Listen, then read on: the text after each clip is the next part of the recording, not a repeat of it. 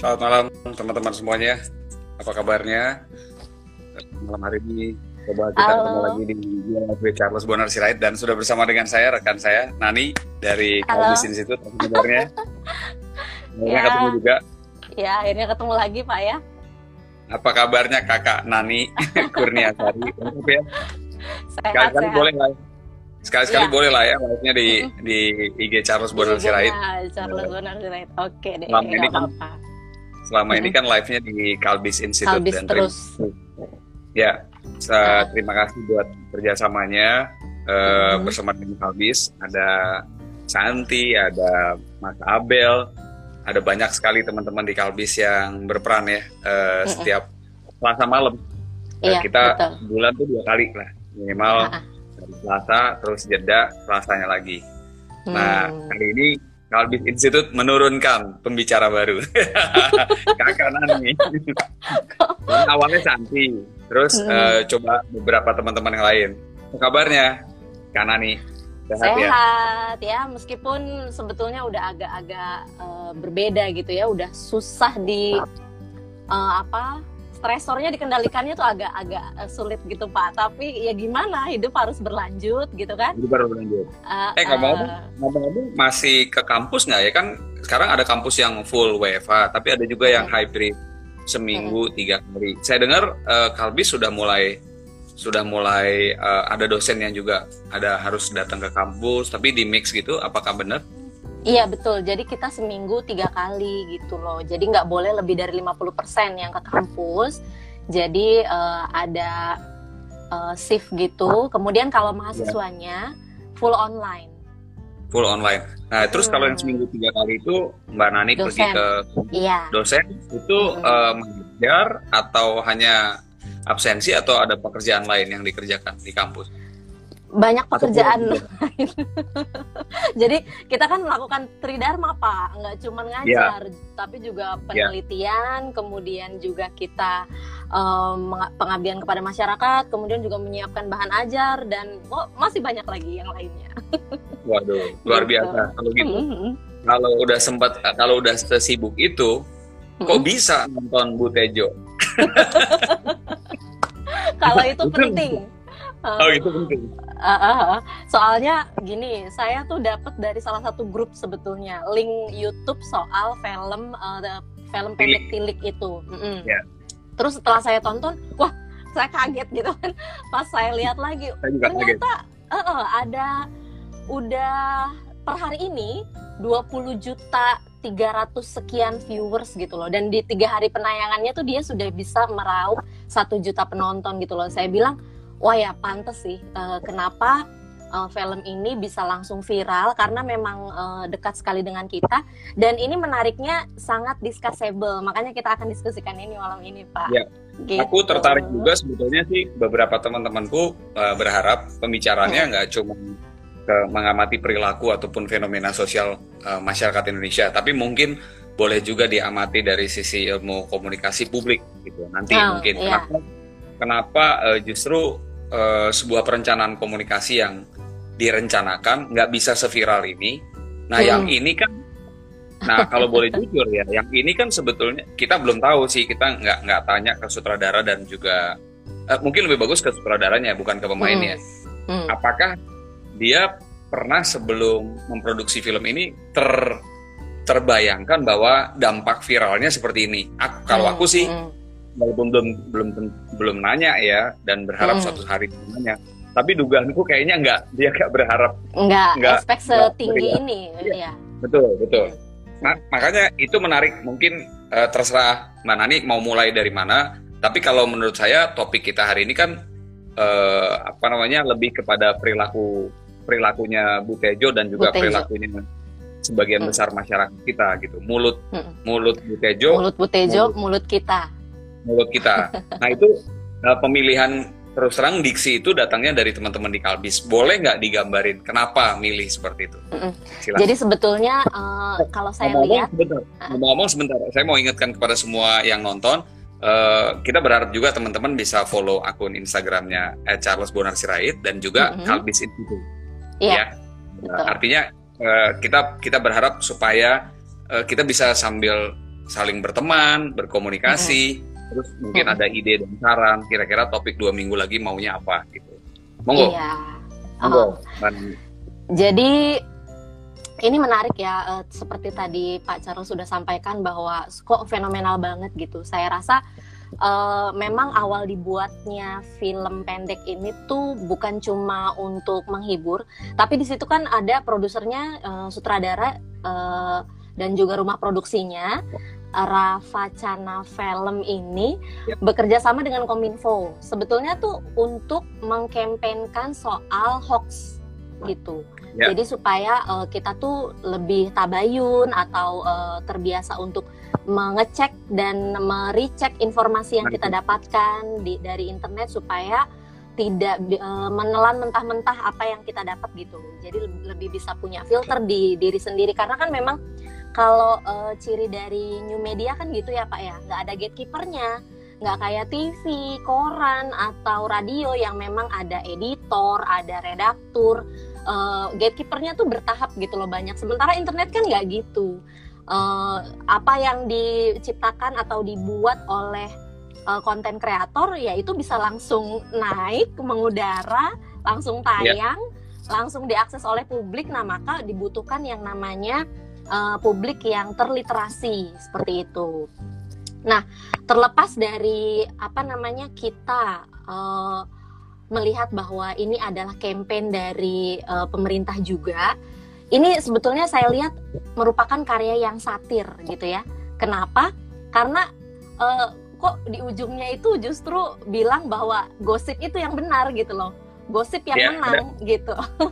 Ya, ya. Karena ada ada di kalau sekedar gambaran aja kepada yang belum nonton Tilik, saya sih udah nonton hampir saya ulang-ulang gitu ya. Mm. Saya hampir nggak percaya kan kalau biasanya tuh uh, di di awal-awal uh, atau di film Indonesia lah umumnya atau di film mana pun kan hero yang menang gitu.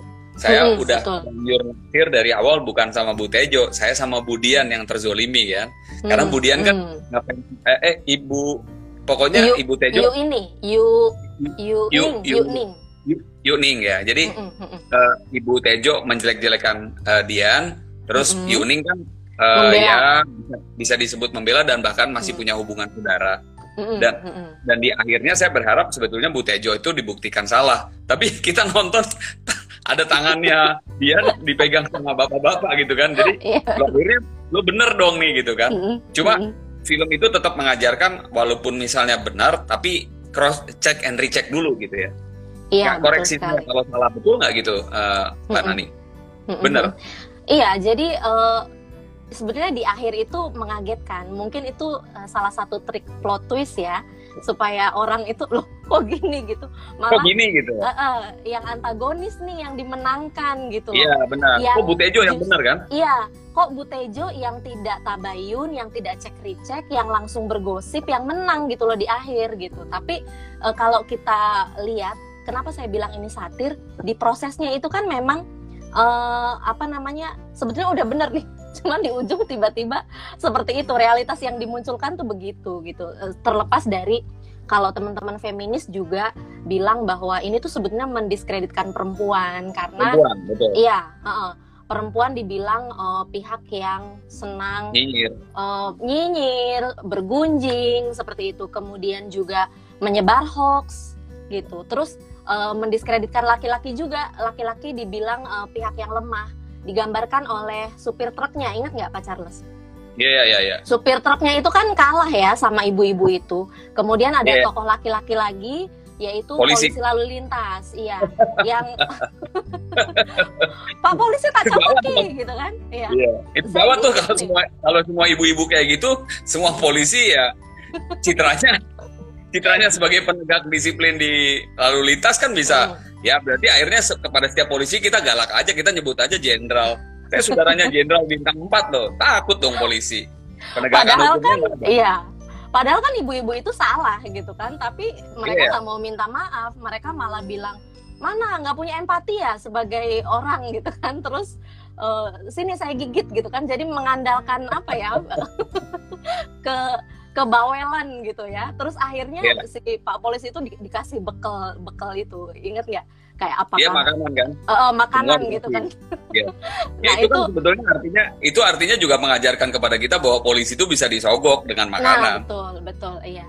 Uh, dan uh, saya yakin bahwa para sineas film ini juga melihat itulah realitas yang ada di kita gitu loh bahwa polisi juga bisa disogok ke kemudian laki-laki itu cenderung uh, kalah sama kebawelannya perempuan kemudian perempuan perempuan perempuan kalau sudah berkumpul itu tidak terlepas dari yang namanya bergosip terus dalam hal ini disisipkanlah isu hoax yang harusnya sebetulnya kita lawan di sini gitu hmm. uh, uh, kalau konteksnya kita lihat mulut ibu Tejo adalah mulut kita hmm. uh, maka Nani Mbak Nani uh, yang tertarik walaupun tadi ya kita lepaskan dulu lah soal gender, uh, kefeminisan mm. dan sebagainya. Mm. Uh, apa yang menarik yang Nani lihat bahwa uh, ternyata kalau ada sekelompok masyarakat membentuk komunitas uh, berkelompok, ternyata uh, kemampuan untuk bisa membentuk opini itu mm. bisa ditentukan oleh satu uh, main actor yang kemudian mendapatkan uh, kerumunan dari apa pendukung-pendukung uh, lainnya ya. Katakanlah Yudi kan di sini kan kalah gitu pendukungnya dari satu tertentu kan lebih besar lebih condong kepada Butejo jadi sebetulnya uh, apa ilmu komunikasi itu kalau kita lihat apakah itu didesain atau tidak apakah Butejo mendesain atau tidak itu serombongan truk itu berafiliasi dan memberikan dukungan pada dia. Maka hmm. sesungguhnya komunikasi itu kalau se seorang aktor bisa mengumpulkan dukungan itu bisa bahaya ya kalau memang ternyata yeah. yang di, yang dikatakan itu bukan fakta dan bukan kebenaran mm. itu bahaya mm. gitu iya uh, sebelum ke situ sebetulnya kita harus uh, lihat juga bahwa ada strata di sini pak kan ada penyebutan bu dan yu nah di Jawa itu kalau yu itu kan berarti mbak gitu ya mbak yu uh, artinya yeah. kalau menyebut sesama atau menyebut tetangga yang umurnya mirip-mirip uh, kemudian atau sepantaran atau lebih tua uh, dia akan dipanggil Yu seperti itu. Kenapa Bu Tejo dipanggil Bu? Karena Bu. dia punya iya punya semacam uh, power di lingkungannya, makanya dia disebut Bu begitu. Kita bisa lihat uh, bahwa dia adalah seorang istri dari calon uh, lurah yang baru. ya? Iya, ya, lurah. betul. Uh -uh. Jadi di situ kan dilihat uh, bahwa yang dipanggil Bu itu cuma Ibu Lurah dan Bu Tejo. Yang lainnya semuanya dipanggil Yu begitu. Nah, e, maka tidak heran ketika Bu Tejo itu bisa punya power untuk menggiring e, opini begitu. Dan dia bisa punya e, apa ya, semacam e, kekuatan untuk orang-orang tuh ikut dia gitu loh, sependapat sama dia. Karena dia sudah pegang nih di awal, dia dihormati begitu. Berbeda dengan Yu Ning yang uh, orang-orang manggil dia Yu gitu. Terus yang lain juga ada lagi Yu Sam. Yu Sam yang cuman uh, kadang iya, kadang enggak gitu kan. Uh, itu juga orang-orang yang kalau di Jawa begitu. Bu itu stratanya lebih tinggi uh, ketimbang Yu. Nah, Bu Tejo itu sudah punya itu di awal gitu. Sudah punya uh, starting point dia sudah menang di awal bahwa orang-orang ini udah hormat sama dia. Nah, ketika dia punya opini atau dia punya maksud tertentu untuk uh, memenangkan suaminya uh, supaya menggantikan ibu lurah yang sudah sakit-sakitan, kemudian single parent, anaknya tidak bisa diandalkan, ya udah suami saya aja. Suami saya cenderung apa? Uh, dekat sama pejabat, kemudian apalagi lebih sehat dan lain-lain seperti itu sih. Ya, uh, saya melihat di, di masyarakat kita hal seperti itu menjadi hal yang common dan menjadi hal hmm. yang umum. Bukti, apakah betul dugaan saya bahwa masyarakat Indonesia itu juga mampu menertawakan dirinya sekaligus nggak apa-apa gitu uh, menonton film yang sebetulnya itu potret yang mm-hmm. yang dalam tanda kutip sebetulnya mm-hmm. itu kan nggak nggak diajarkan ya di dalam yeah. apa, mm-hmm. ke apa ya kita bilangnya kebenaran publik gitu mm-hmm. uh, bahwa ngomongin orang uh, cenderung ngegosip itu kan sebetulnya nggak diajarkan tetapi atau bahkan dilarang. Tapi kenapa ya sesuatu yang dilarang itu makin dilarang makin dicoba? Makin ya mak itu yang ternyata kan sebetulnya semua ibu nggak semua ibu sih ya tapi saya mengatakan bahwa uh, itu menjadi menjadi sebuah hal yang menyenang mungkin saya ya kalau kita lihat betul gambarannya di film itu tampaknya saya bisa salah tapi tampaknya itu hal yang menyenangkan gitu buat sebagian ibu-ibu gitu Mm -mm. saya karena saya pria, jadi saya nggak bisa melihat lebih dalam apakah Mbak Nani bisa memotretnya dalam perspektif yang lain atau memang saya salah melihatnya. Tapi memang begini sih Pak, uh, kita bisa bayangkan kalau ada seker, uh, se ke sekumpulan orang ya, lalu kita saling kenal, apalagi satu desa gitu, berkumpul apa yang terjadi? Nggak mungkin kalau kita nggak ngobrol, ya nggak? Nah, saya rasa fenomena itu juga tidak hanya uh, pada sekelompok perempuan. Laki-laki pun sama. Kalau kalian ngumpul dalam satu uh, momen tertentu dan saling kenal, apakah teman kerja atau teman yeah. uh, di kompleks perumahan, nggak mungkin nggak ngobrol. Apa pun bisa diobrolin, entah ngobrolin bola misalnya, yeah, atau yeah. ngomongin COVID kalau sekarang gitu kan. Yeah. Nah itu natural. Kenapa? Karena memang uh, kita itu masyarakat Indonesia itu cenderung lebih verbal ya senang uh, senang berbicara satu kita itu senang uh, kita tuh komunal sekali orang Indonesia itu sangat-sangat senang ya? berkumpul ya? mm -mm, sangat komunal berbeda dengan orang-orang di Barat yang individualis misalnya begitu nah uh, senang berkumpulnya kita ini juga membuat kita sulit untuk social distancing, physical distancing kalau sekarang gitu kan. Kayaknya sulit sekali karena memang orang Indonesia tuh senang kumpul-kumpul, senang arisan, senang ketemuan gitu kan. Nah, terus kalau udah ngumpul ngapain? tentu saja ngobrol. cara ngobrol gitu kan? Terus ngobrolin apa? Yang seru yang ngomongin orang lain kayak gitu. Bergosip seperti itu. Dan saya rasa ini bukan hanya berlaku di uh, perempuan ya tapi juga uh, di laki-laki sama gitu loh. Mungkin porsi uh, ininya lebih agak beda. Misalnya ya. kalau laki-laki itu cenderung rasional sementara kalau perempuan itu emosional. Dalam hal ini uh, uh, tetapi pada dasarnya sama kita kalau saling kenal lalu kumpul jangankan kumpul rame-rame berdua pun kita pasti ngobrol. Gitu. tapi saya nggak belum kebayang. Kalau saya sih setuju dengan pendapatnya hmm. mbak Nani ya. Tapi yang saya nggak setuju itu kalaupun laki-laki ngumpul apa kita harus ngumpul di truk ya untuk ngomongin orang? Termasuk iya iya saya nggak iya, kebayang. iya, tapi saya sekali lagi bukan mendes mendiskreditkan Bu Tejo dan kawan-kawan. Iya. itu kan namanya juga cerita kan. Itu kan sebetulnya uh, apa apa uh, perwakilan ataupun visualisasi dari berkumpulnya Bu Tejo mungkin saja film-film yang lain bisa memindahkan itu di kafe, di yeah. rumah, di tempat mm lain. Truk itu kan hanya sebagai salah satu medium saja. Medium. Gitu. Tapi justru itu yang menarik sih Pak. Jadinya kan jenaka, kemudian juga otentik ya. Acting para yeah. pemainnya itu kan sepertinya natural sekali gitu ya kenapa? Iya, saya uh, uh, saya pikir kenapa ini bisa menjadi viral? Karena kita tuh kayak lagi ngaca ngaca sama diri kita sendiri gitu loh. Loh iya, iya ya. dia. kayak gitu ya kita yang memang begitu ya. Terus kita tuh menertawakan diri kita sendiri terus mengiyakan gitu. Iya bener ya. Memang kita tuh seneng bergosip ya. Seneng langsung apa menyebarkan berita yang tidak uh, belum tentu gitu loh kebenarannya Kebenaran gitu loh. Uh, uh, uh, uh. Walaupun nah, film ini walaupun film ini akhirnya menyatakan hmm. menggambarkan Bu Tejo itu benar ya. A iya, apa betul. dugaannya benar. Dugaannya gitu. benar tapi, iya. Tapi tetap sebelum itu terbukti benar, itu bisa kita simpulkan sebagai hoax, sebagai fitnah, mm -hmm. mm -hmm. Ya. Tapi jangan-jangan memang ini strategi yang dipilih oleh sineasnya untuk kita tuh ya. lebih merenung lagi. Kalau misalkan yang dimenangkan itu Yuning itu jadi mungkin nggak viral sih. Mungkin juga nggak akan se efeknya nggak akan sebesar ini, nggak akan seluas ini. Kemarin saya ini Pak uh, ngobrol sama temen dari Victoria uh, University di Melbourne. Dia juga menonton tilik ini, jadi di sana juga semua orang itu uh, ngomongin tilik gitu loh. Uh, yeah. Katanya memang begitu ya di daerah di Indonesia itu seperti itu gitu. Jadi betapa luasnya efeknya nggak cuma orang Indonesia karena memang itu tadi ya kalau new media kan borderless uh, orang dari mana pun bisa akses dan ternyata keviralan tilik ini nggak cuma di Indonesia sampai benua tetangga pun uh, orang suka gitu loh.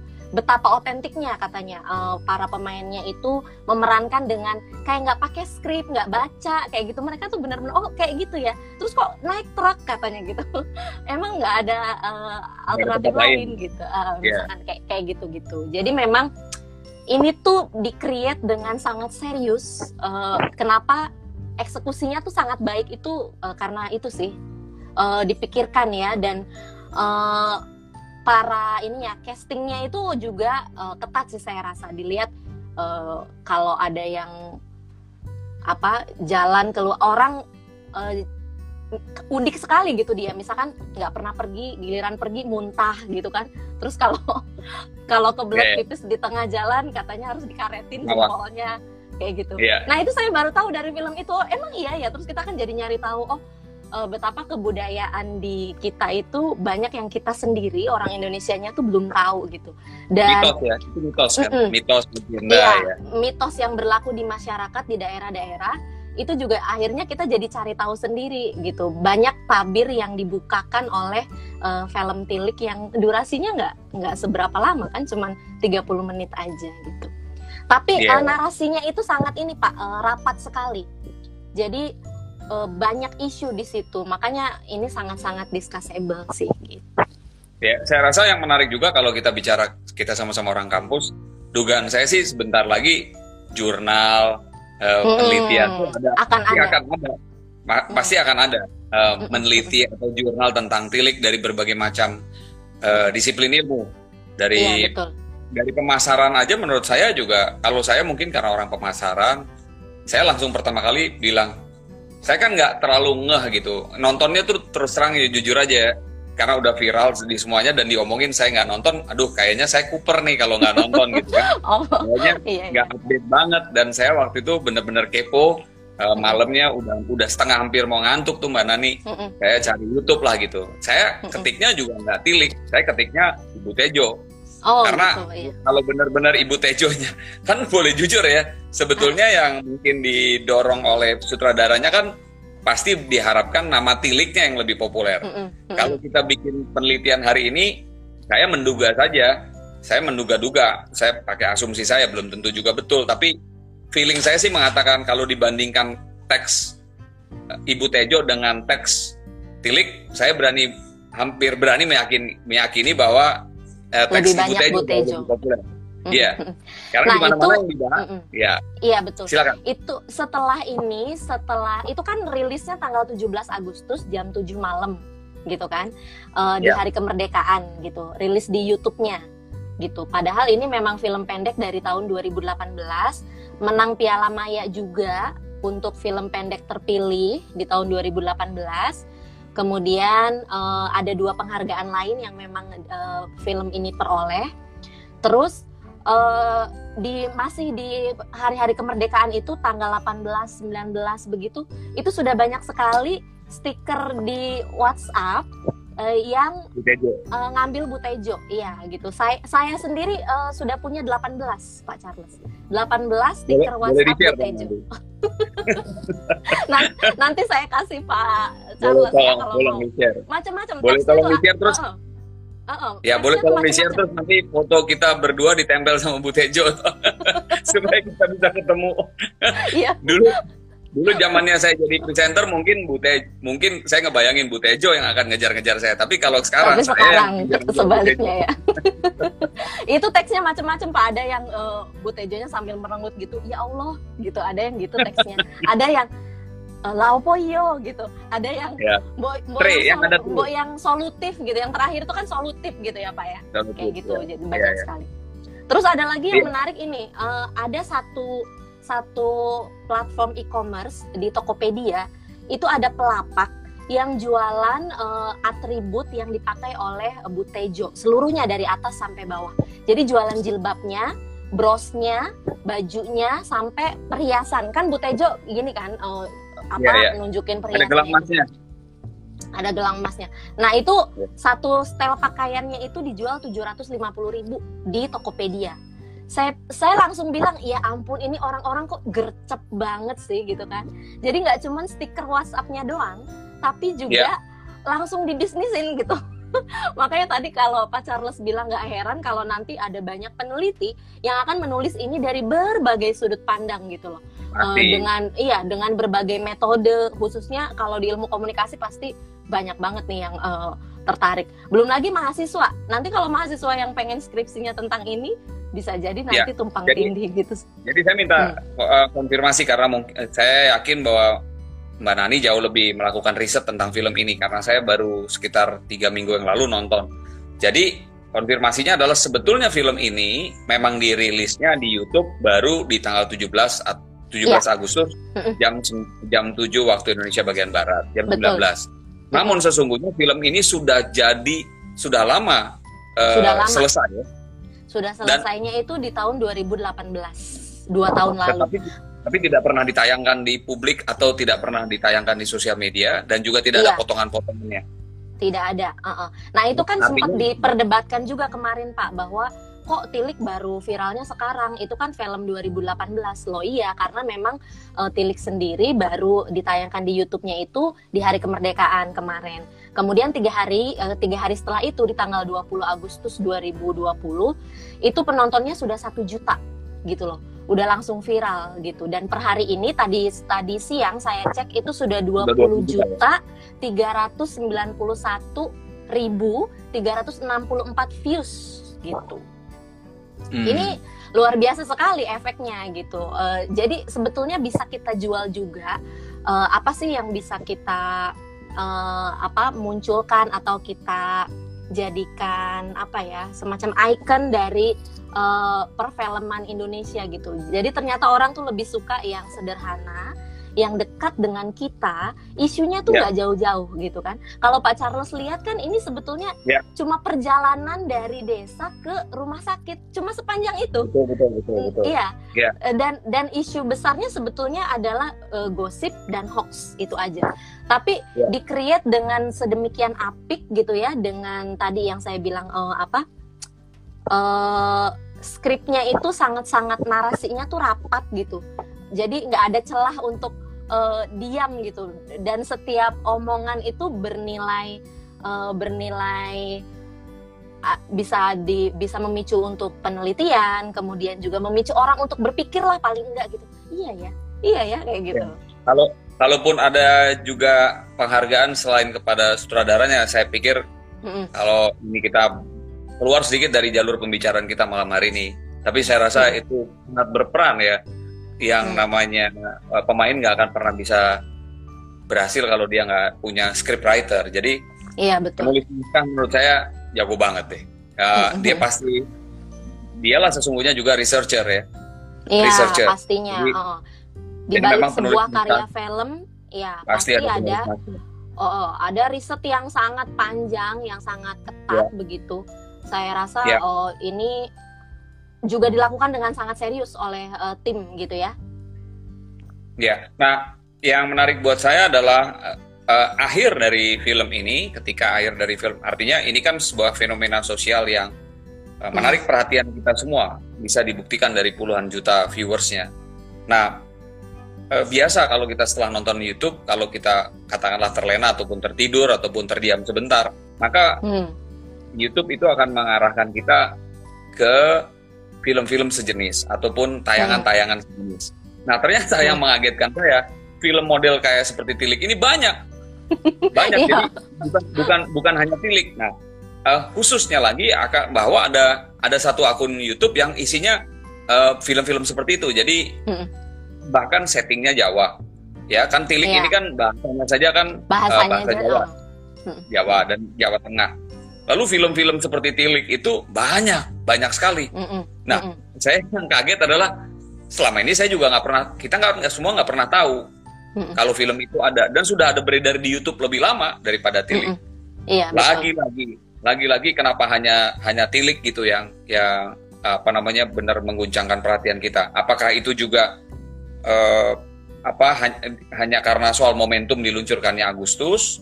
Atau memang itu isunya sosial isunya memang betul dekat dengan kita? Saya nggak tahu tapi belum uh, saya menerima uh, share di, di WA satu share uh, berita bahwa inilah film-film yang mirip seperti Tilik ada link-linknya. Iya iya Jadi betul. sebetulnya, sebetulnya sesungguhnya bukan hanya Tilik Mbak Nani ya. yang yang kita bisa lihat. Tapi sekali lagi masyarakat memberikan perhatian saya rasa pasti tadi karena ada unsur kedekatan tadi mulutnya Ibu Tejo adalah mulut kita. Nah, iya. Uh, ini ada komentar nih uh, Pak. Ya, silakan. Dari silakan. San, Santi Alfian. Ya. Uh, dari Santi Alfian. Itulah realita Kak Charles. Saya pikir berkumpul dengan para ibu-ibu yang secara pendidikannya tinggi pun uh, dengan social life-nya middle up tetap saja membicarakan topik orang lain. Akhirnya saya ya. stop kumpul-kumpul dengan mereka begitu. Ini yang terakhir, ini yang menarik juga Mbak Nani ya di bawah hmm. sekali itu ada namanya Saida Saida Sina. Malam Mbak Saida, mudah-mudahan benar ini Mbak. Tampaknya kalau film ini dibuat penelitian uh, juga tulisannya pasti bakal abadi. Soalnya emang yang namanya kebiasaan masyarakat juga nggak mungkin berubah ya. Jadi dia tetap meyakini bahwa yang namanya ngerumpi, ngegosip itu memang bagian yang tidak terpisahkan. Ya, saya rasa pekerjaan yang namanya ngomongin orang, ngegosip, ngerumpi itu sudah sama ada sama sama ada juga dengan profesi pencopet ataupun uh, ya ya kejahatan kan, kejahatan kan sudah ada zaman manusia diciptakan. iya gitu. betul. Balik lagi ke tadi uh, Pak Charles tanya soal kok uh, kenapa tilik gitu kan, terus uh, padahal kan banyak film sejenis yang lainnya gitu kok iya. bisa yeah. viral apa karena 17 Agustus gitu. Satu memang uh, saya melihat uh, momentum pandemi Covid ini memaksa orang untuk mencari uh, hiburan dari berbagai sumber gitu. Uh, supaya dia tetap bisa uh, apa baik-baik saja, ya uh, tetap terhibur dalam kondisi yang sebetulnya nggak baik-baik aja gitu kan. Jadi momentum ini juga. Terus kemudian di tanggal 17 Agustus kan memang tanggal merah gitu kan uh, saya rasa pemilihan tanggal ini juga bukan uh, nggak disengaja, tapi memang dipilih untuk uh, nih ada satu karya film pendek yang sudah uh, tiga kali menang uh, penghargaan dan ini sangat Indonesia, jadi silakan ditonton ya. Seperti itu kira-kira pesan pesan tersiratnya, iya. Mm-hmm. Saya, senang sama pernyataan Mbak Nani ini karena dari dari kemarin saya ingin bertanya sebetulnya. Mm-hmm. Saya kan termasuk yang nggak tahu kalau Tilik ini sudah dari 2018 mm-hmm. uh, sebetulnya selesai dan sudah ikut beberapa kali mungkin uh, kejuaraan ataupun yeah. apa namanya kontes di film yang sangat tinggi. Nah di festival. posternya itu kalau ya di festival di posternya itu kalau Mbak Nani lihat ya mungkin teman-teman juga lihat di bagian-bagian bawah itu ada semacam gambar kayak piala ataupun mm -mm. Uh, apa uh, ya logo yang menyatakan film ini menang di festival. Jadi saya sama sekali nggak melihat ini 2018 saya berpikir oh ini memang benar film baru dirilis gitu. Jadi sebetulnya ini film juara dari iya. kita saya nggak lihat ya tapi juaranya di mana. Tapi dugaan saya mudah-mudahan juga salah satunya ya tadi Bu Tejonya atau mm naskahnya atau penyutradaraannya. Menurut saya uh, ya ini adalah produk komunikasi ya. Iya. Uh, saya mm saya nggak nggak tahu apa mereka semuanya ikut di Fakultas Ilmu Komunikasi, tapi menurut saya sih, menurut saya ini sebagai salah satu cara pendekatan ke publik yang menurut saya jauh efektif. lebih bagus ya, ya dan efektif daripada terus terang debat yang ada hari ini. Saya nggak bilang debat jelek, tapi makin lama debat kita itu di televisi debat kusir, gitu. Jadi lebih kepada cuman mempertahankan satu sama lain ingin menang. Nah, tapi kalau hari ini kita mau mengajar kalau kita mau melakukan edukasi pada publik bahwa bahwa namanya uh, uh, ya semua pesan-pesan yang ada di situ kita harus uh, melakukan check and recheck kita sesungguhnya juga nggak boleh ngegosipin tentang orang lain dan lain sebagainya menurut saya film ini Vi, efektif orang iya. Indonesia itu menurut saya sih pinter-pinter nggak perlu hmm. dibilang jangan ini jangan itu jangan ini. Iya. disuguhkan yang seperti ini orang Indonesia itu jauh lebih akhirnya punya perspektif sendiri merumuskan gitu berpikir gitu, bahwa gitu kan? berpikir. Mm ya karena menurut saya makanya ini ini ada kaitannya sedikit dengan uh, humas uh, pemerintah ya uh, yeah, yang terakhir terakhir ini kita lihat di di berbagai media itu kelihatan banget diserang. Mbak Nani pasti hmm. lihat humas pemerintah kita itu diserang, apalagi dengan yang kemarin isunya soal pendengung ataupun influencers atau buzzers. Iya betul. Menurut saya, menurut saya film-film seperti ini malah jauh lebih bagus mana nih uh, untuk bisa untuk. Exactly, maksud saya mm -mm. kenapa nggak pemerintah itu lebih sering membuat produk komunikasi seperti ini untuk menjelaskan eh, hal-hal uh, yang ingin disampaikan kepada publik gitu. Mm -mm. Tapi mungkin karena karena perlu cepat kali ya, karena perlu cepat seperti kemarin ada kita lihat ada uh, undang-undang cipta kerja, ada omnibus law, omnibus itu kan akhirnya itu kan memicu gitu. Nah menurut mm -hmm. saya ya walaupun mungkin mungkin insan film Indonesia itu bisa juga di ya bisa diberdayakan atau bisa diajak kerjasama atau bisa diajak kolaborasi betul. bisa nggak untuk bikin film sebagus Tilik itu jangan lama-lama misalnya, karena ada isu yang baik yang harus disampaikan. Mm-mm, gitu betul loh. sekali. Ketimbang, iya, kalau mm sekarang ini kan sedang ramai di masyarakat soal tentang influencers gitu. Iya. Menurut saya, walaupun saya juga adalah salah satu dari uh, orang yang disebut teman-teman mungkin juga public figure, saya tapi nggak terlalu setuju dengan cara uh, apa namanya pemerintah menggunakan jalan pendek untuk mensosialisasikan produk-produk kebijakan yang bagus itu melalui buzzer, melalui influencer. Karena ya terus terang uh, apa ya kita dibiasakan untuk berpikir gitu loh. Kalau membuat hmm. film itu kan ada berpikir, ada proses brainstorming, hmm. ada proses riset. Sebetulnya ini yang harus lebih banyak. Nggak tahu Mbak yeah. Nani gimana melihatnya? Memang saya lihat pada dasarnya kita itu kan nggak suka digurui ya Pak ya nggak suka diajarin gitu nggak suka dikasih tahu malah kalau dilarang itu pasti kita akan melanggarnya gitu nah kebijakan pemerintah idealnya kalau misalkan e, berkolaborasi dengan para sineas lalu menciptakan sebuah pesan budaya dan itu disebarkan uh, mungkin saja akan bisa sangat efektif. Tadi kalau Pak Charles bilang soal waktu yang uh, butuh cepat, uh, saya rasa untuk kebijakan misalnya terkait COVID uh, COVID-19 ini kan hakikat virusnya sendiri aja belum diketahui. Dia dari mana asalnya, uh, kemudian benar-benar dari hewan atau dari mana itu juga kan belum pasti. Kemudian untuk vaksinnya juga belum jelas. Yang uh, harus kita lakukan saat ini apa sih? Cuman 3M itu kan, uh, cuci tangan, yeah. kemudian pakai masker dan juga jaga jarak. Dan ini akan kita lakukan mungkin bahkan WHO aja sempat bilang bahwa ini kayaknya akan sampai 10 tahun deh COVID itu sama-sama kita. Artinya bisa aja pemerintah kita mulai berkolaborasi dengan para dengan, sineas ya uh, untuk menciptakan satu pesan budaya yang uh, dirasa akan lebih efektif ketimbang kalau bikin kebijakan terus uh, diturunkan dengan cara-cara yang bikin orang malah enak gitu. Kok uh, tega-teganya membayar influencer sekian banyak sementara banyak misalnya dokter dan perawat yang jam kerjanya itu lebih dari seharusnya sampai mereka sakit uh, per hari ini tuh ada dok ada 100 orang dokter yang sudah meninggal dunia. Uh, dan ya, betul. itu kemarin rilis iya, itu ikatan dokter. Iya betul ikatan dokter Indonesia. Belum lagi soal perawat yang juga uh, dia juga harus di uh, apa dijaga kesehatan mentalnya misalnya karena uh, selain uh, dia harus prima menjaga orang lain dia juga harus apa uh, stresornya ditekan gitu loh. Gimana caranya? Uh, nah, uh, perhatian seperti itu kan kurang. Belum lagi sekarang di kita tuh isunya kan soal pendidikan yang lebih urgent. Bagaimana misalnya orang-orang uh, baik itu orang tua atau anak-anak itu diberi bantuan uh, kuota internet. Atau pulsa, ya? teman iya ya. atau berupa pulsa gitu. Uh, atau teman-teman di daerah belum lagi yang di 3T misalnya device-nya gimana nih? Ada nggak laptopnya handphonenya untuk mengakses belajarnya? Kan itu lebih lebih urgent gitu loh. Makanya kebijakan yang ini di, dinyinyirin sama masyarakat begitu. Masyarakat yeah. kan punya banyak waktu saat ini. Lebih banyak di rumah lebih banyak uh, apa melihat gitu kan kok kayaknya nggak tepat sasaran kok kayaknya tidak apa ya tidak prioritas yang dilakukan gitu loh. Kenapa nggak dibuat aja pesan budaya yang seperti film Tilik ini buktinya uh, bisanya viral itu kenapa? Meskipun di ujung itu mengecewakan, tapi kan orang jadi berpikir dan dari berpikir itu orang jadi oh iya ya nggak baik ya bergunjing.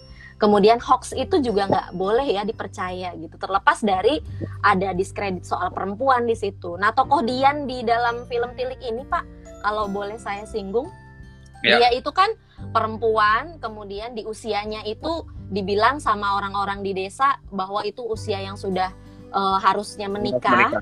Iya, tapi dia masih lajang. Kemudian apalagi dia tidak berjilbab. Lalu uh, seolah-olah uh, sosok yang seperti itu tuh memang perempuan yang nggak baik gitu. Padahal kan enggak gitu loh. Nggak semua perempuan harus berjilbab. Nggak semua perempuan harus menikah pada usia-usia tertentu. M mungkin yeah. aja uh, uh, dia lebih uh, apa punya passion di karir dulu atau seperti apa. Nah, yang itu tuh uh, justru bagian itunya, bagian akhirnya um, misalkan motivasi sineasnya itu di awal mau bikin plot twist kah? Justru orang jadi mikirnya di situ gitu bahwa si antagonis dimenangkan supaya kita berpikir dan kita uh, bisa merenungkan merefleksikan ke diri sendiri gitu. Bahwa ada nilai-nilai di masyarakat yang ngobrolnya sih nggak salah tapi apa yang diobrolin gitu. Kemudian uh, soal hoax tadi ya saya rasa ini akan berdampak juga. Orang akan lebih mm, lebih searching lagi lebih dalam gitu bertanya pada yang lebih kredibel uh, gitu atau otoritas dan tidak langsung menerima begitu saja pesan atau gambar yang beredar di media sosial. Yang menarik buat saya adalah ketika misalnya pemilihan judul diskusi kita malam hari ini, Bu, mm -hmm. mulut mm -hmm. Butejo adalah mulut, mulut Butejo, mulut kita. Mm -hmm. mulut kita. Saya mencoba melihatnya dengan perspektif yang berbeda. Misalnya ada teman-teman di luar Pulau Jawa yang mulai memberikan pernyataan bahwa no, it's not our mouth it's your mm. mouth misalnya. Jadi kalau saya sih mm. terus terang walaupun di DKI Jakarta kita ada di Pulau Jawa ya Betul. dan ya, produk seperti itu bukan hanya itu kan film kan dibuat banyak di daerah istimewa Yogyakarta kan mm -hmm. DIY. Mm -hmm. Kalau lihat betul kan di awal kan ya, saya saja meng mengingatnya itu adalah kerjasama antara si perusahaan film tadi dengan pemerintah yaitu pemerintah provinsi DIY tapi mungkin di sini mm uh, dinas kominfo-nya atau budaya Kominfo, ya. Iya. Nah, nah, apakah ini bisa mengeneralisir bahwa ini adalah kita itu adalah Indonesia gitu loh? Apakah apakah perilaku bergunjing bergosip itu memang produk kita dari Aceh sampai Papua ya? itu ya itu yang saya belum belum belum tahu tapi kalau memang itu wanita gitu perempuan. Ya sekali lagi uh, film itu menggambarkan itu. Jadi bukan sekali lagi mendiskreditkan laki-laki juga saya akui begitu gitu. Apalagi di hmm. politik gitu ya kan itu gosip tuh biasa gitu loh. Uh, ya saya ingin mencari meyakinkan diri saya aja bahwa memang kita itu river ke Indonesia ya. Ke Mbak Nani ya. Pemilihan mulut kita itu berarti kita orang Indonesia umumnya memang begitu seperti Bu Tejo itu dan teman-temannya. Iya, pada umumnya memang uh, tadi seperti yang di awal saya bilang kita itu sangat-sangat verbal, lebih suka berbicara. Uh, kalau dari tingkat literasi kan gitu ya, dilihat bahwa Indonesia tuh uh, orangnya nggak suka baca buku, kemudian kalau disuruh nulis sulit sekali, lebih seneng ngobrol. Kalau ngobrol tuh kayaknya gampang banget, mengalir sekali gitu, karena memang kita sangat-sangat verbal gitu. Kemudian yang kedua kita sangat-sangat komunal, tidak individualistis gitu. Ketika berkumpul ya udah uh, ngomongin apa ya, pasti uh, pasti ada hal yang diomongin gitu loh. Uh, kalau misalkan kalau di lingkungan yang lebih terpelajar misalnya, itu berbicaranya mungkin hal-hal uh, yang tidak ke ranah pribadi. Tapi kalau orang-orang yang macam uh, segerombolan Butejo dan kawan-kawan ini pasti ya apa yang diomongin ya orang yang ada di depannya gitu. Karena kan dalam hal ini kenapa Dian gitu kan? Karena Dian diisukan sebagai pacarnya anak dari ibu lurah yang mau ditengok sama mereka gitu. Tapi yeah. ternyata uh, uh, diketahui dari uh, media sosial bahwa Dian itu gak baik. Pacaran Iya, ya. uh, suka punya hubungan apa? dengan laki-laki lain. Mm-mm, dengan om-om kayak gitu kan terlihat di tempat publik uh, sering keluar masuk hotel kayak gitu. Hotel, ya. Iya gitu. Kemudian ternyata Yuning yang merasa resah itu juga ya uh, pantesan dibelain karena dia saudaranya. Tapi ternyata di akhir yang menang Butejo kan gitu. Ternyata uh, mulut Butejo tuh yang bener kayak gitu. nah itu uh, satir ya di situ. Jadi saya lihat uh, ya. ya. Sa saya membayangkannya gini, Marani.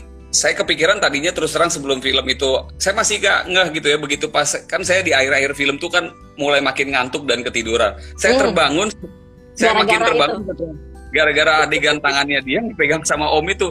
Saya tuh terus terang ya, saya merupakan ini kita juga menarik kalau kita uh, gambarkan masing-masing penonton saya hmm. yakin kita semua terbelah dua.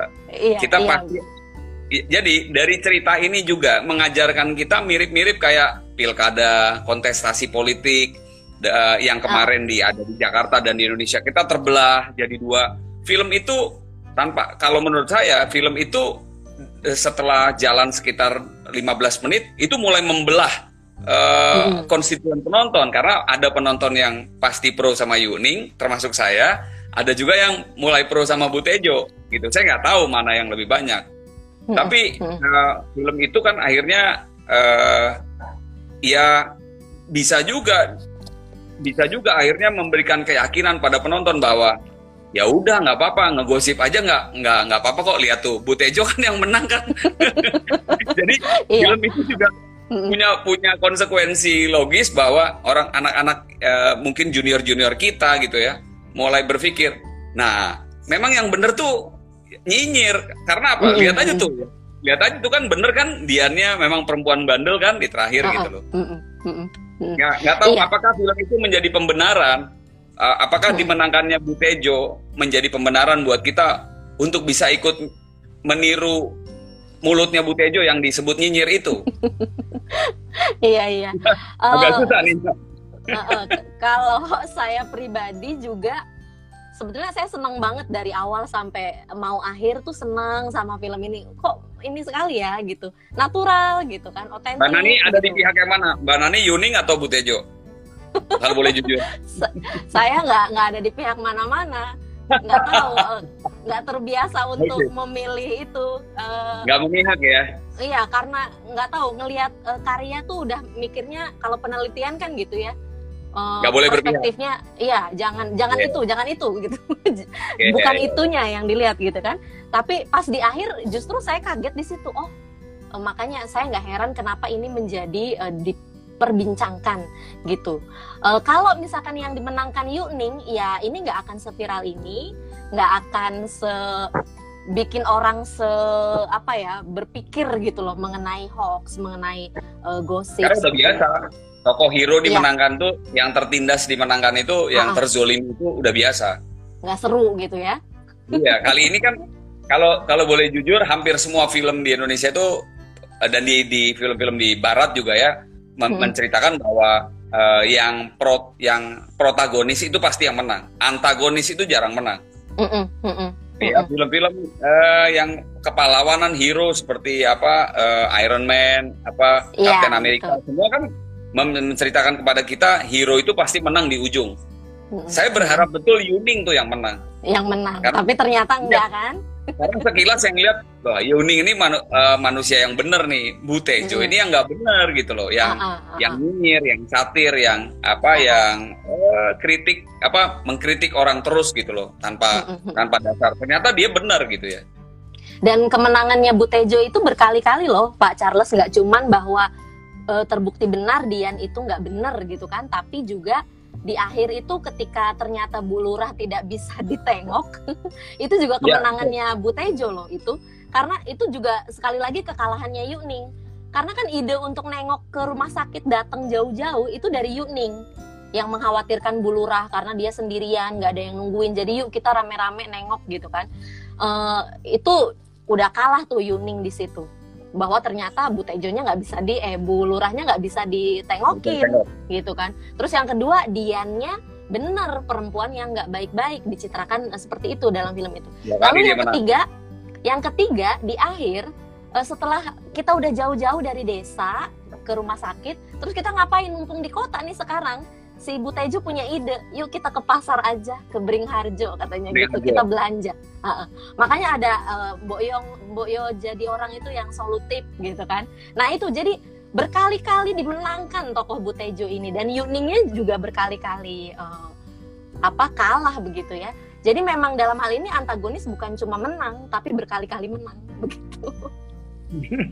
nah, iya itu itu yang menjadi pertanyaan saya tadi. Artinya film ini kan juga sekaligus uh, menciptakan tokoh baru atau hero baru, yaitu namanya Bu Tejo. Nah, kalau di dalam komunikasi tentu menarik.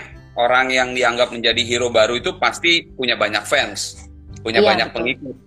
Dan uh, di pada zaman saya kecil ya kita meniku meniru tokoh hero kita. Kalau ada Batman, kalau ada Superman, kita beli bajunya, kita terbang seperti mereka seolah-olah padahal kita nggak bisa terbang gitu kan apakah akan banyak lahir orang-orang seperti Bu Tejo di negara kita?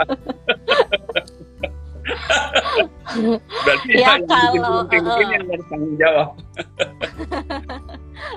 kalau uh, perspektifnya optimis ya malah uh, bilang bahwa uh, ya kita berterima kasih sama film Tilik ini orang jadi berpikir gitu ya tapi kalau perspektifnya pesimis jadi ya udah kita bergunjing aja toh di akhir kita akan menang gitu kan kita percaya hoax aja karena ternyata hoax itu betul gitu. Uh, di ujung ternyata betul bukan bukan sesuatu yang uh, perlu diperdebatkan lagi atau salah gitu. Ini ada komentar dari Ibu Doli. Ibu Doli ini dosen ilmu komunikasi juga Pak Charles.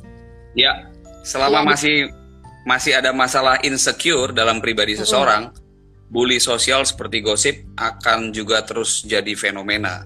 Iya. jadi ya kita kita kita bisa melihat bahwa kalaupun kasus fenomena sosial tidak di difilmkan bukan hmm. berarti sosial media atau new media tidak bisa memberi ruang. Nah, kalau kita bicara hmm. sekarang konteks misalnya yang paling menarik adalah di di Indonesia sekarang berita yang juga cukup viral adalah kasus di kejaksaan.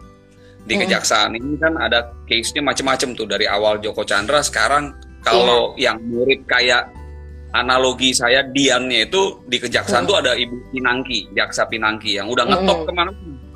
Itu dengar-dengar hmm. juga sama yang menyinyir tentang Jaksa Pinangki ini banyak pihak. Nah, itu dimulai hmm. kalau ada eh, kita bisa lihat seperti Ibu uh, Tejonya itu hmm. uh, ada tokoh wartawan sekarang ya yang yeah. uh, cukup uh, jadi bintang uh, di di setiap kesempatan media namanya Pak Bu Yamin kalau nggak salah.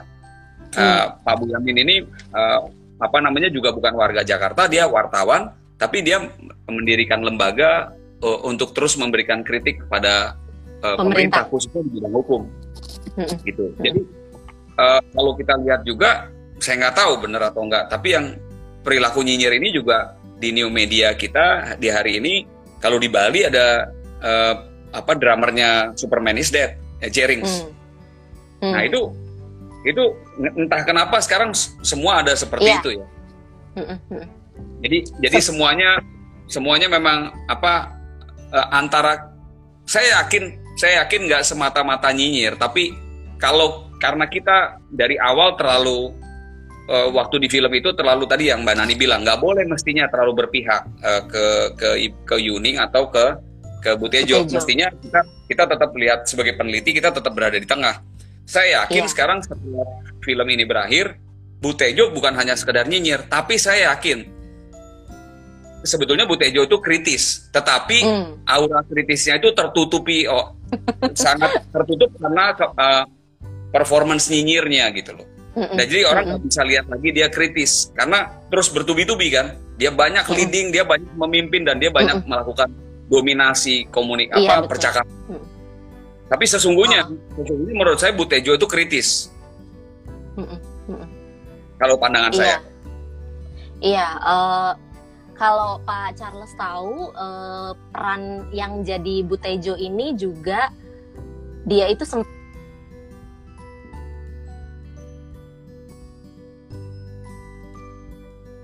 dia uh, aktif bermain film pendek seperti ini. Seperti gitu. ini. Jadi jadi memang memang Halo.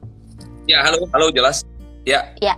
Uh, tadi saya dengar suara saya sendiri feedback seperti itu. Oke. Okay. Jadi uh, uh, memang karakter ini kuat sekali. Karakter Butejo ini sangat kuat gitu ya. Dia dominan, kemudian juga bahkan intimidatif kalau saya lihat. Jadi dia tuh oh iya kan? Iya toh gitu. Bener toh gitu. Nunjuk-nunjukin nih foto dia nih yang enggak ini terus akhirnya semua mengiyakan gitu oh iya juga ya nggak bener ya kok gitu gitu jadi uh, dia juga berdasar gitu meskipun belum bisa dibuktikan sih kebenarannya soal dia pernah lihat Dian muntah-muntah uh, dan diduga hamil bahwa muntah yeah. yang hamil dan muntah kan ada yang muntah juga di situ di truk itu juga. muntah masuk yeah. angin dengan muntah hamil itu yeah. berbeda gitu dan berbeda iya jadi memang uh, tadi kalau Pak Charles bilang Butejo itu kritis saya rasa uh, betul juga. Jadi dia tuh mengumpulkan banyak fakta gitu. Meskipun faktanya tuh uh, dia doang yang lihat gitu kan. Uh, dia melihat uh, Dian yang mutah-mutah, ada kok saksinya yang lain kayak gitu. Terus uh, dan dan uh, banyak peristiwa lain di film itu yang disebutkan begitu. Jadi memang uh, kekritisannya dia tuh di, didukung dengan uh, apa namanya dia mencari banyak bukti dulu di awal gitu Bagusnya bagusnya dia itu kan karena memang punya misi ya misi untuk menggeser bulurah itu. Jadi uh, gimana caranya supaya suaminya itu bisa menjabat. Terpilih. Jadi dia sebagai istri tuh uh, menyokong dari cara yang dia bisa. ya masuk melalui perkumpulan ibu-ibu yang memang dia bisa uh, jangkau begitu. Itu itu menurut saya kemenangan keempatnya yang tadi Mbak Nani ah. belum ceritakan. Tadi kan Mbak Nani bilang dominasinya ada di tiga ya. Dan iya, kalau iya. main bola kan kelihatannya skornya 3-0. Saya menggenapkanlah menjadi 4-0. Bahkan bahkan menjadi 5-0 ketika dia ikut memberikan uang kepada supir truk. Ya kan? kalau kalau Mbak Nani lihat gitu loh. Jadi iya, sebetulnya iya. lengkaplah kemenangan kemenangan yang bersangkutan. Iya. Yang menarik buat saya apakah Bu Tejo ini kalau digambarkan di analogi hari-hari memang dia melakukan ini by design. Yang menarik kalau hmm. dia melakukan ini by design, ya sebetulnya memang makin terbukti bahwa komunikasi yang baik itu perlu perencanaan. Perlu Tentu perencanaan saja. mulai dari kenapa milih truknya seperti itu, ya. kenapa milih supirnya seperti itu, kenapa milih kelompok diskusi itu yang dominan adalah yang lebih pro ke dia ini kan pertarungan pertarungan ideologi uh, pemikiran sebetulnya. Mm -hmm. Ingin da dalam tanda kunci dia sebetulnya bukan hanya mau menghantam Dian, tapi dia mau menghantam tadi uh, Dian bersama dengan kroninya karena Bulurah yang sekarang itu juga putranya diduga berpacaran. Mm -hmm. Dan, dan kalau misalnya punya image jelek karena putranya berpacaran sama Dian, ya itu menjadi salah satu alasan yang sah dukung saja suami Untuk, saya daripada, iya, betul. daripada dukung Dian kan gitu loh untuk melengsarkan bulurah gitu ya. Persis. menguatkan posisinya dia iya Aduh, gitu. kalau udah ngomong begini sama sama kaum wanita nggak terasa udah satu jam oh iya ya Instagram Instagram cuma iya, satu betul. jam iya iya kalau satu jam ya, tinggal beberapa mana? menit lagi karena ini ya. di akunnya Pak Charles jadi nanti jangan lupa di save ya Pak ya bisa ya, nggak ya, ini, save-nya? Ini bisa, bisa ya? nih, ini di save dan apa mm -hmm. namanya kita berharap juga kerjasama dengan Kalbis Institute jalan terus. Mm -hmm. Saya berterima kasih kepada Mbak Nani dan juga uh, Mas Abel, ada Mbak Santi. Uh, kali ini saya nggak nggak nyangka judulnya tuh oke okay banget. saya aja nggak nyangka, harusnya kan saya hostnya. Tapi ternyata malah Pak Charles gitu, saya jadi nangis. Iya dong. Kali-sekali, kali-sekali boleh dibalik. Nanti minggu depan kita kembali lagi ke ke Kalbis Institute. Mbak ya, Nani, bye. sukses terus buat karir mengajarnya Terima sukses kasih buat banyak. Tetap Pak jaga kesehatan. juga sehat-sehat, sukses selalu. Ya. Sampai ketemu ya. lagi. Sampai ketemu Mbak Nani. Sukses ya. semua buat teman-teman. Jangan lupa follow akunnya Mbak Nani, akun Charles Bonar Sirait dan juga Kalbis Institute. Uh, kami mendoakan supaya kita semua sehat, uh, stay safe, stay healthy, dan salam buat keluarga tercinta di rumah. Bye. Terima kasih Selamat udah join semuanya. Bye bye. Assalamualaikum warahmatullahi wabarakatuh. Salam sejahtera. Waalaikumsalam warahmatullahi Sehat-sehat. Sehat Mbak Nani. Iya.